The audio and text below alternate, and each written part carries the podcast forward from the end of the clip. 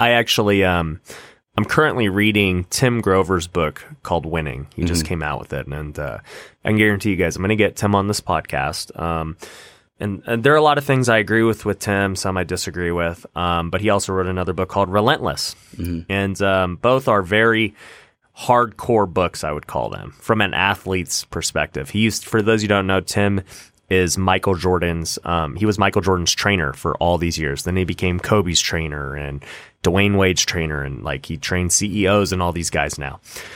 And one thing he talks about is you have got to be selfish, um, mainly with your time, like you said, but like you have to have a selfish nature, um, but in a good way, not in a way of like, oh, me, me, me, it's all about me, like if blah, blah, blah. But like you have to be very protective with your time. And, you know, for me, um, and he puts it in good perspective. He's like, you know, for those of like, he's like the best people that um, have the most success, they have a lot of alone time, Yep. time for them where they can be selfish. And he's like, the world tries to make it seem like uh, it's this uh, cool thing, like girls' night out, you know, uh, the the men or the man cave, you know, where he can just go and whatever.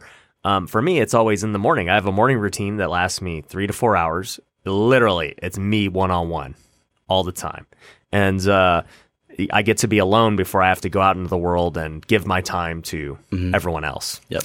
And I think you have to do that, especially when you're starting a new venture, is be super selfish with um, those 10 hours we're calling that Yep. you're going to spend on the business. Do not let anyone distract you Yep. And don't like get on social media. Don't freaking uh, take calls from your buddies. Like just push everyone out of the way. It's like you know you have this uh, agreement with your family of like, hey, look, these ten hours, I got to be hyper focused. I cannot do anything else, and give me whatever two months to make this happen. And if it doesn't happen in two months, then okay, you know, Yeah. we'll, we'll do something else. I think you hit it right in the nail on the head. You know that alone time. I, I mean, I can think back even before I had all the success.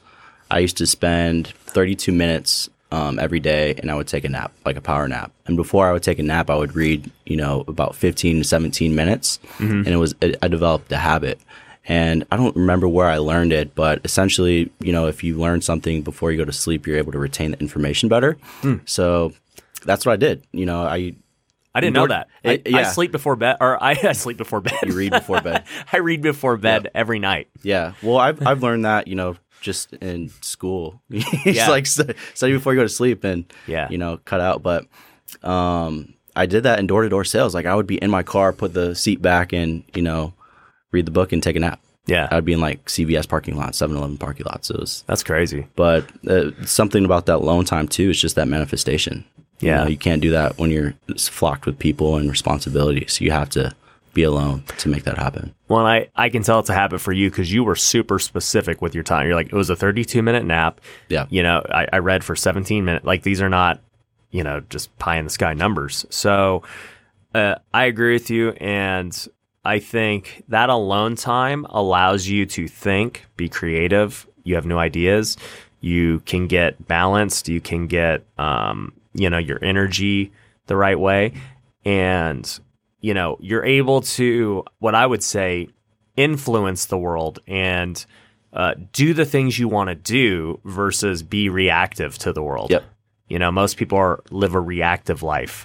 It's like, up, I get whatever happens today happens. Like versus, I'm like, hey, okay, what am I doing today? You know, I'm, I'm spending my alone time. All right, here's the things I got to do. I got to go film with Donnie. I got uh, to go here, here, here. All right, and then I have this time right here. It's not being used. What can I do? Yep. Versus like, oh, I don't even wonder what will happen during that time. Yep. Yep. Yeah, it's a yep, that's kind of how it works, man. It's uh it's literally the same thing with a, a lot of my successful friends. It's it's very similar. Yeah. So I guess it's a key to success. Well, nugget. Yeah, and I'm curious if and when I get Tim on this podcast, Tim Grover. Um, the the one thing he talks about is like he his belief is that like balance is unattainable. hmm Um, if you're gonna uh, be a winner, you know, because his book is called Winning, uh, you have to be like fully devoted to just your craft and whatever it is. He's like, you know, Jordan, Kobe, these guys, right? They're just all in, and that's why they're the best. Um, and I look at that, I'm like, yeah, sure, like okay, you can definitely um, be all in at your craft doing that. But I think Jordan ended up dov- divorced, and you know, I mean, like, uh, who knows what their life is like outside of basketball, truly, Yep. right? Um, but then I look at what we just talked about, and it's like, well, because we had more balance, we made more money in our companies. Yep. We had a better family life, and having a better family life makes me even better at the time I do spend doing things. I'm in a better mood. Um, versus, man, if things were really bad at home right now, Yeah. I may not be doing this podcast. I may be like my Yep. head's in the clouds, and you know, so it's like I, I don't believe that part of it. So I'm, you know, I'm curious to hear. Well, it's like I mean, if I think back to the times where I was like dead broke, right? And you have to understand that people that are dead broke, it's tough mentally, right?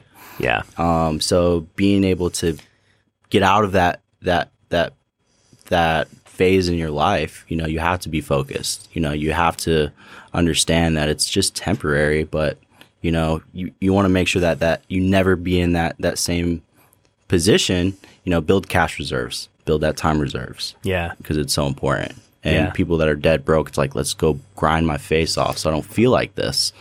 Well, it's not necessarily about that because the reason why you feel like that is because a lot of different areas. So Yeah. take a step back, develop that schedule, build those cash reserves and that time bank. yeah. I love the the time reserves. I've never Yeah. heard anyone say that, but for sure, that's uh, for me, anyways, the top thing. Yeah. It's like, man, if I'm going to give somebody an hour of my time, um, it better be really important. Yeah.